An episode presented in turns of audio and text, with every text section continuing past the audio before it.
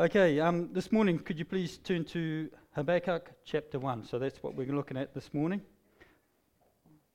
Now, Habakkuk is not one of the most well known people or books of the Bible, um, but there is a few things that we do know about him. Firstly, he was a contemporary of Nahum, Zephaniah, and they may be names you're familiar with. He was also a contemporary with Jeremiah, which um, we definitely have heard about. And he lived in Judah around 600 years before the time of Christ. In his book, we discover that Habakkuk is a man who knew scriptures well and he had a great faith in God. Some scholars actually believe that he was a priest and he was then called to be a prophet as well. So he receives a prophecy from God and as we will soon discover, this prophecy is a little different from most that we experience in the Bible. Most prophets declare the word of God to God's people. They receive from God and they pass it on. Habakkuk's prophecy consists of him having a dialogue with God. And instead of him talking to people about God, he talks to God about people. In his exchange with God, Habakkuk is very passionate and he is completely honest with God. He lays everything out on the table, and what we're about to find out is that he's not very happy. In his dialogue with God, he wrestles with God and he questions God. All around Habakkuk is injustice, and God appears to be indifferent to this situation. Now, if we're to look at the meaning of Habakkuk's name, it means to embrace. And we see that uh, when it comes to Habakkuk's discourse with God. He certainly does embrace God, but at, but at the same time, he wrestles with God. So let's read the first four verses and see what was on his heart when he came before God. So, chapter 1, verse 1 the prophecy that Habakkuk the prophet received. How long, Lord, must I call for help, but you do not listen? Or cry out to you violence, but you do not save? Why do you make me look at injustice? Why do you tolerate wrongdoing? Destruction and violence are before me. There is strife and conflict abounds. Therefore, the law is paralyzed and justice never prevails. The wicked hem in the righteous so that justice is perverted. So Habakkuk was deeply troubled by what was going on around him, and he was asking these two questions of God Why does evil go unpunished? And God, why are you not doing anything about this evil? Why are you indifferent to injustice? Why was he asking these questions? What was going on at the time? We see that Habakkuk was used some pretty confronting descriptions of the situation. He uses words like violence. And in fact, in that opening passage, he uses the word violence twice. And if you were to read right on through the whole book, you'll see that that word reoccurs several times. So that, that's quite confronting. And look at the other words that he uses to describe what he was witnessing words like injustice, wrongdoing, destruction, strife, and conflict. He paints a vivid picture of what things were like. And he goes on to say that the wicked hem in the righteous Justice never prevails and it is perverted. And of course, as we know, where there is injustice, there will also be suffering. Now, looking at the history of Judah and Israel, we get an understanding of why things had deteriorated so much. The 12 tribes of Israel, which had existed under King David, later split into two kingdoms there were 10 tribes in the north, and they were known as the kingdom of Israel. And then in the south, there was the kingdom of Judah. Now, being kingdoms, each nation was naturally led by a king. And as we read through the history, each king was regarded as either a good king in the eyes of the Lord or an evil king in the eyes of the Lord. Each king would influence the entire nation through his nature, through his laws, and through his reforms. Most of the evil kings would introduce idols and the worship of foreign gods, and they basically led the people and the whole kingdom astray. When we look at the kingdom of Israel, it had predominantly evil kings, so sinfulness and evil abounded throughout its history. And you must remember that way back in the time of Abraham, the nation of Israel was actually set aside by God to be an example to the nations around it. They were supposed to influence those nations around them, uh, be that witness or be that ambassador, if you like, to them. But at this point, they had deteriorated into what the opposite of what they had been called to be. So the northern kingdom of Israel continuously turned their back on God, and God had called time. And he punished them by using the powerhouse nation of the day, which was Assyria. Israel was overrun by the Assyrians, and the people of Israel were exiled. So the kingdom of Israel was no more. Only the kingdom of Judah remained. However, Judah also had a checkered past with kings. Some were good and some were evil. Leading up to Habakkuk's time, the most recent kings, with one exception, were evil, and this obviously had a negative effect on the, uh, on the society. As mentioned earlier, Habakkuk is set around 600 years before the time of Christ. So Habakkuk's prophecy was most likely set during the time of King Jehoiakim. Jehoiakim was an evil king, and the events and his actions during his reign are described as being detestable. He is described as being cruel, corrupt, and ambitious. So the evil things that Habakkuk was praying about would have started at the top with the king, and they would have filtered right down through society. The people were oppressed by high taxation. There were things going on like wealthy landowners were bribing the courts, and they were controlling those courts. They were paralysing and perverting justice. So, pretty much, the society was marked by social corruption and spiritual rebellion. Injustice, wrongdoing, destruction, strife, and conflict was everywhere. And Habakkuk Habakkuk was living amongst us, and he was witnessing it. And this was distressing him. Things weren't right, and things weren't fair. And on top of that, God was apparently indifferent to what was going on. How long, Lord, must I cry for help, but you do not listen? Or cry out to you, but you do not save? Why do you make me look at injustice? Why do you tolerate wrongdoing? And I wonder if some of us have asked God these sorts of questions. Have we been in a situation where we've felt this way? How often do we see injustice? Sometimes, when unfair circumstances overtake us, it can be overwhelming, and God can appear to be a million miles away. Well, in the next section of chapter 1, God answers Habakkuk's questions. And in God's reply, we find that he isn't indifferent to the, to the evil that is going on there in Judah. God already has a plan, and he is working through this plan. So let's read the next little section, which is uh, verse 5 to 11, and see what God was doing.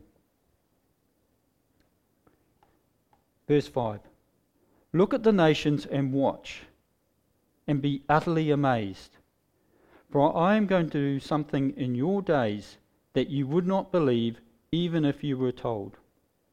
I am raising up the Babylonians, that ruthless and impetuous people, who sweep across the whole earth to seize dwellings not their own. They are, They are a feared and dreaded people. They are a law to themselves and promote their own honour. Their horses are swifter than leopards, fiercer than wolves at dusk. Their cavalry gallops headlong. Their horsemen come from afar. They fly like an eagle swooping to devour. They all come intent on violence. Their hordes advance like a desert wind and gather prisoners like sand. They mock kings and scoff at rulers. They laugh at all fortified cities. By building earthen ramps, they capture them. Then they sweep past like the wind and go on. Guilty people whose own strength is their God.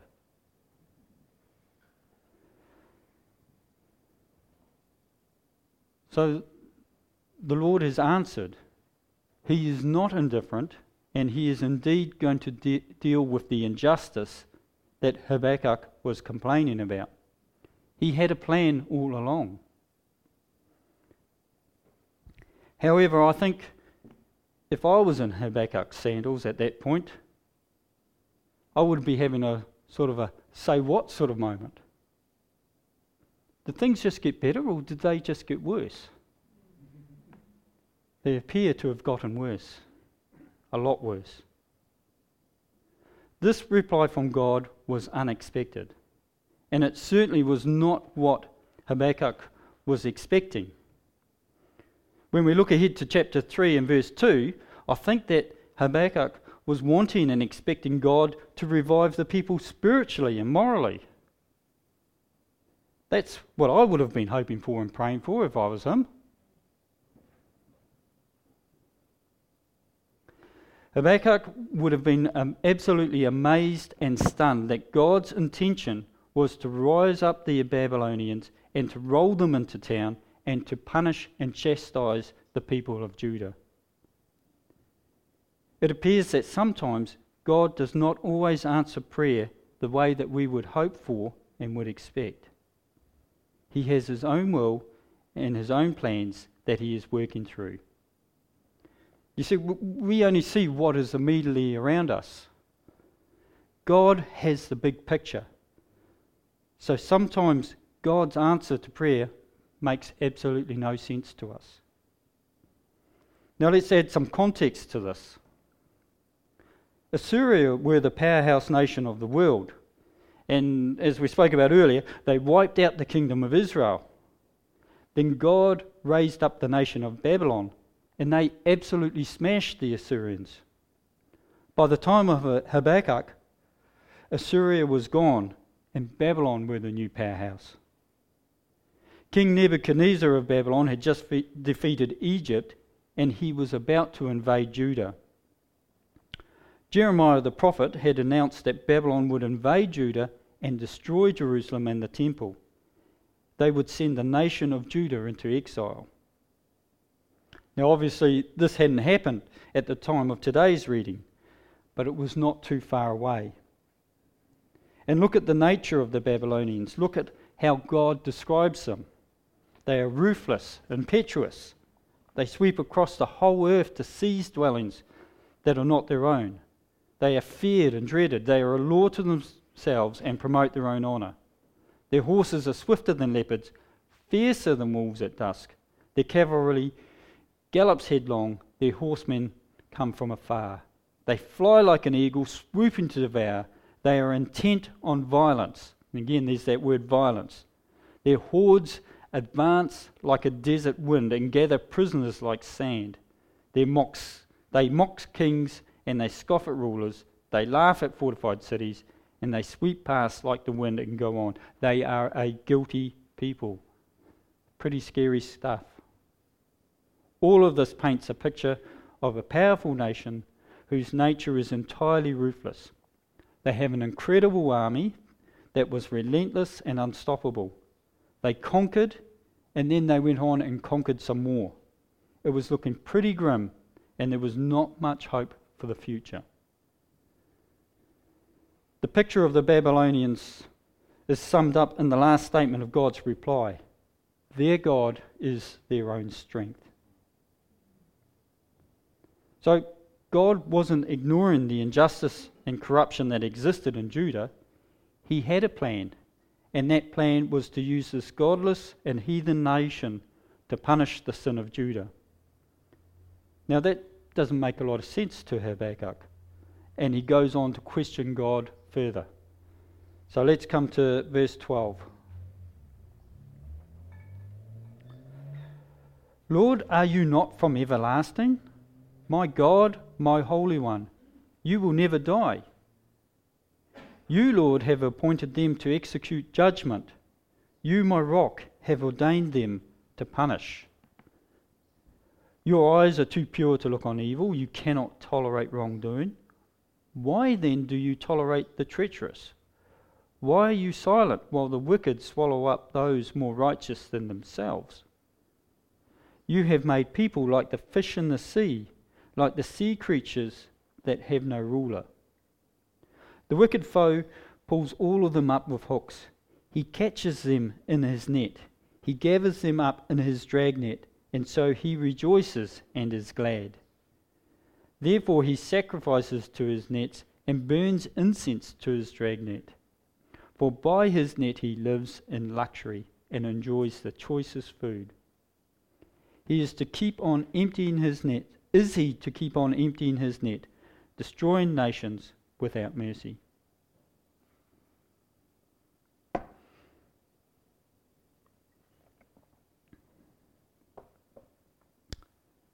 Initially, in this second prayer, Habakkuk acknowledges God's sovereignty and his intentions. He acknowledges that God is eternal, that God is holy, and he describes God as being his rock. He also seems to accept that Babylon has been appointed by God to execute this judgment on Judah, and that they were ordained, ordained to punish Judah. So he accepts God's revelation to him. But he just doesn't get it. It doesn't make sense. So he questions God further, hoping to gain some sort of understanding. If your eyes are too pure to look on evil and you cannot tolerate wrongdoing, why then do you tolerate the treacherous? Why are you silent while the wicked swallow up those more righteous than them? Habakkuk is asking the question why are you using a nation that is more evil than us to punish us? He goes on to echo God's assessment of Babylon. He brings this picture of the people of Judah being fish and the wicked foe, which is uh, Babylon, pulling them up on hooks and nets. The fishermen rejoice in their catch and they go on to worship their nets. Now remember, the, the Babylonians' God is their own strength, their own might. After all, it is by their own power and their strength that their conquests and their conquests that they can be glad and that they live in luxury and enjoy the choicest foods. Chapter 1 finishes with one last question Is he, and this is referring to the Babylonians, is he to keep on emptying his nets and keep on destroying nations without mercy? Is there any end to what is going on with this powerful, powerful nation? How long, Lord? How long must there be injustice and suffering? And on that sober, somber note, our text for the day finishes. That's it. In fact, history tells us that things indeed get worse. The Babylonians did go on to invade Judah. Jerusalem and the temple were destroyed, and the people were carried off into exile. And I think, as far as the Babylonians are concerned, they were around for approximately another 60 years or so. There was no happily ever after in the foreseeable future. Things were looking pretty hopeless. Now, that's not the way we usually wind up a sermon. Um, there's questions there that remain unanswered. But sometimes in life, we find ourselves in circumstances that can have a similar effect on us as these circumstances had on Habakkuk. How do we get through these things? there are some constructive things that we can take from today's passage. So, in conclusion, I want to zoom in on and expand some of these things. Firstly, when we face hardships, what is the difference between questioning God because we have doubts and accusing God? When was the last time you heard someone praying this way that Habakkuk did in this text? Now, I certainly haven't heard it in a public prayer setting, and, but maybe some of you may have prayed this way in your own time with God when you've been in some sort of real heavy situation. I think we can look at the wording here and question how can a man of faith talk to the Most High God like this? It's almost accusatory. How long, Lord, must I call for help, but you do not listen? Or cry out to you, but you do not save? Why do you tolerate this wrongdoing? Why do you tolerate the treacherous? Why are you silent while the wicked swallow up those more righteous than them themselves? It sounds like he's praying from a position of unbelief. And sometimes when people bring these questions to God, they do so in their unbelief. But that's not so with Habakkuk. Sure, he had doubts, but he still trusted God. It is interesting to note that Habakkuk is not alone in Scripture when it comes to asking questions of God in this way. There's plenty of other examples. There is David, there is Jonah, there is Job, there's different psalmists, and even Christ asked questions of the Father in the Garden of Gethsemane. I think one of the points of difference here is that we can ask questions of God to get a better understanding of His will and purposes. This is different to just questioning or accusing God's sovereignty. You see, Habakkuk couldn't understand what was going on around him.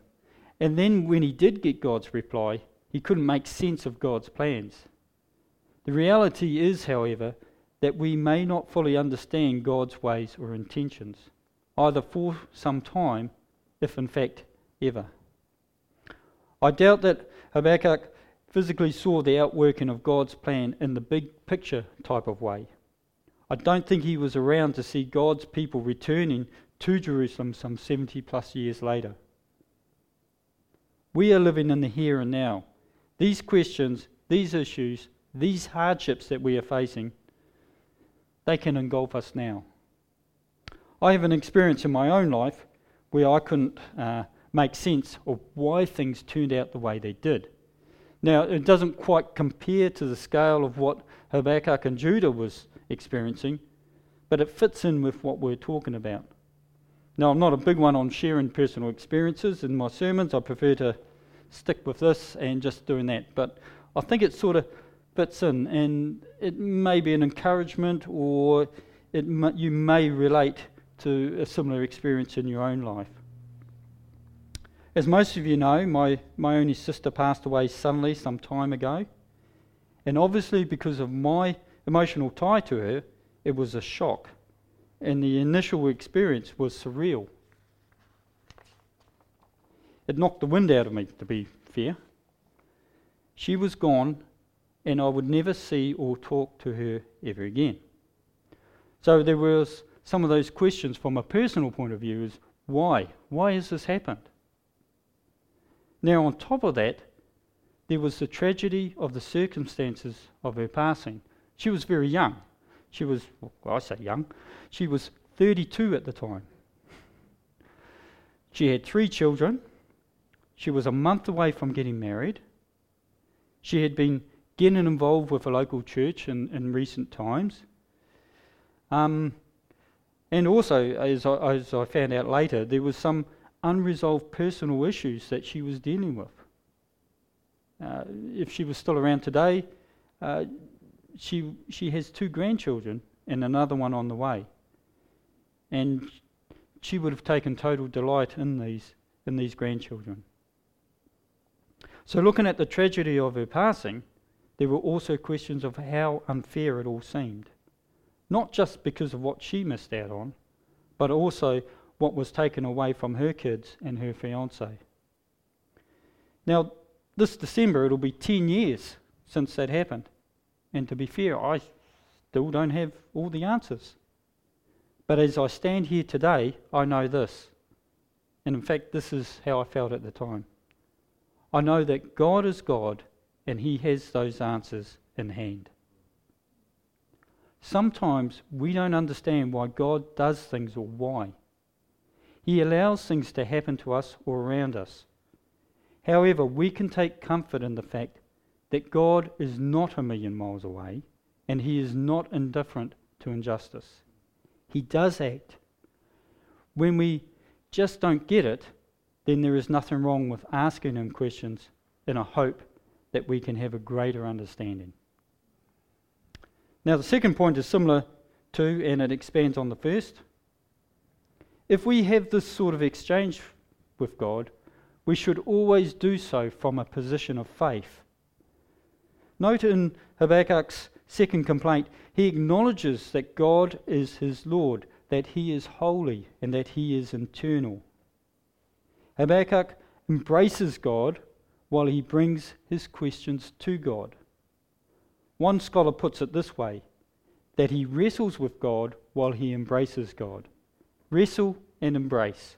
And it reminds me of how Jacob wrestled with the angel until he received his blessing. Later, Habakkuk's embracing of God comes more to the forefront in chapter 3. Despite all of the questions and despite the hardships that existed then and that were still to come, Habakkuk brings a prayer of worship in chapter 3, and it's probably noted one of the greatest passages of worship of God. While we can, do, can and do have doubts about God, it is when we get into unbelief that we become unglued. It is when we simply question God's right to do things His way and by His plans, or we accuse Him of being indifferent, unloving, and unjust. If we do these things, then we are walking down that road of unbelief. It's okay to ask questions of God, but when we do so, we should always do it from a place where we know and acknowledge that He is God.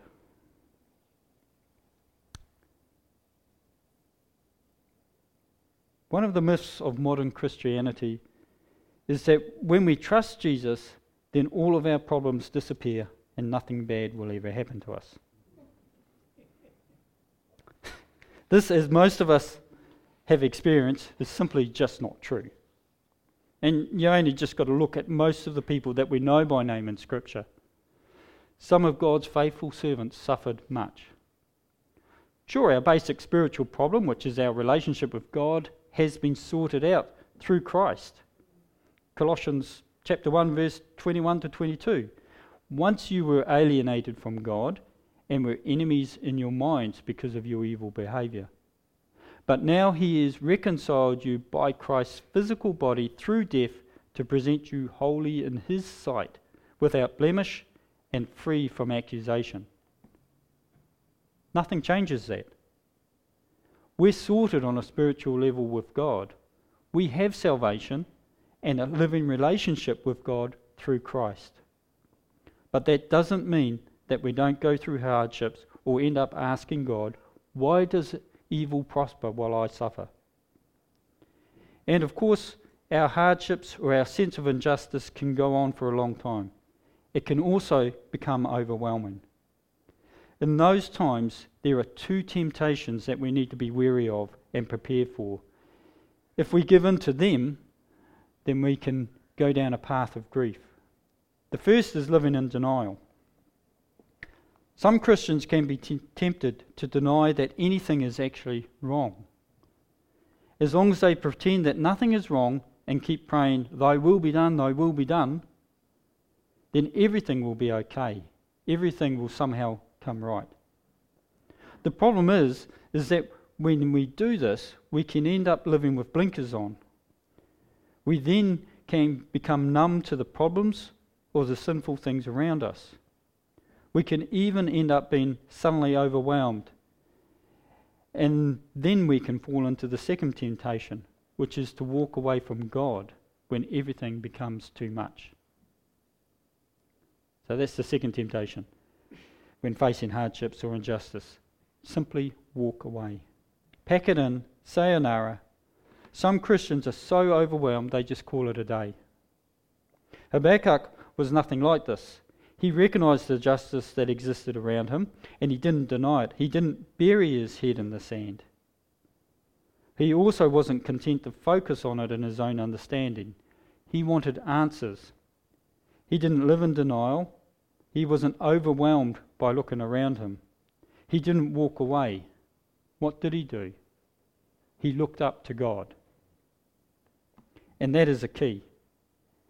If you have doubts, if you are facing injustice, seek out the Lord. Look up. Look up to Him. Don't live in denial. Don't try to fathom things out in your own understanding or allow your circumstances to cause you to walk away. Turn to God in faith. Ask Him the questions that you need to ask. This brings us to our last point. The righteous shall live by faith. There is hope when we are living through hardships or injustice. The book of Habakkuk gives us a key when we find ourselves in this situation. I want to draw your attention to the title of today's sermon The Just Shall Live by Faith. As we work our way through Habakkuk over the next few months, we discover that statement is the key theme of this book. The just shall live by faith. And it's actually a verse from chapter 2, chapter 2, verse 4. But the righteous will live by their faithfulness to God. This statement is given by God in answer to Habakkuk's prayers and complaints. And while his problems are not going away, God gives him a key to facing what life is about to throw his way and to the people of Judah. When we look at the big scheme of things, the events of Habakkuk are part of the process of God's ultimate plan. Everything in Scripture points towards Christ, it's all linked. These events that befell Judah are part of the process leading on to God's ultimate plan redemption through Christ. And even now, today, we're still living in that, aren't we? we everything is still leading to Christ. If you remember back a few months ago, Eddie Churton brought us a uh, encouragement uh, when he took us through Revelation chapter 22, the new heaven and the new earth. We're not there yet, but that is God's ultimate plan for his people.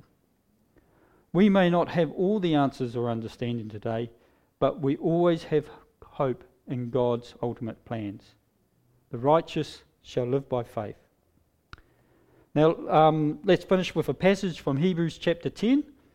And in my Bible, this comes from a section which is labeled A Call to Persevere. Patient endurance is what you need now, so that you will continue to do God's will. Then you will receive all that He has promised. For in just a little while, the coming one will come and not delay and my righteous ones will live by faith.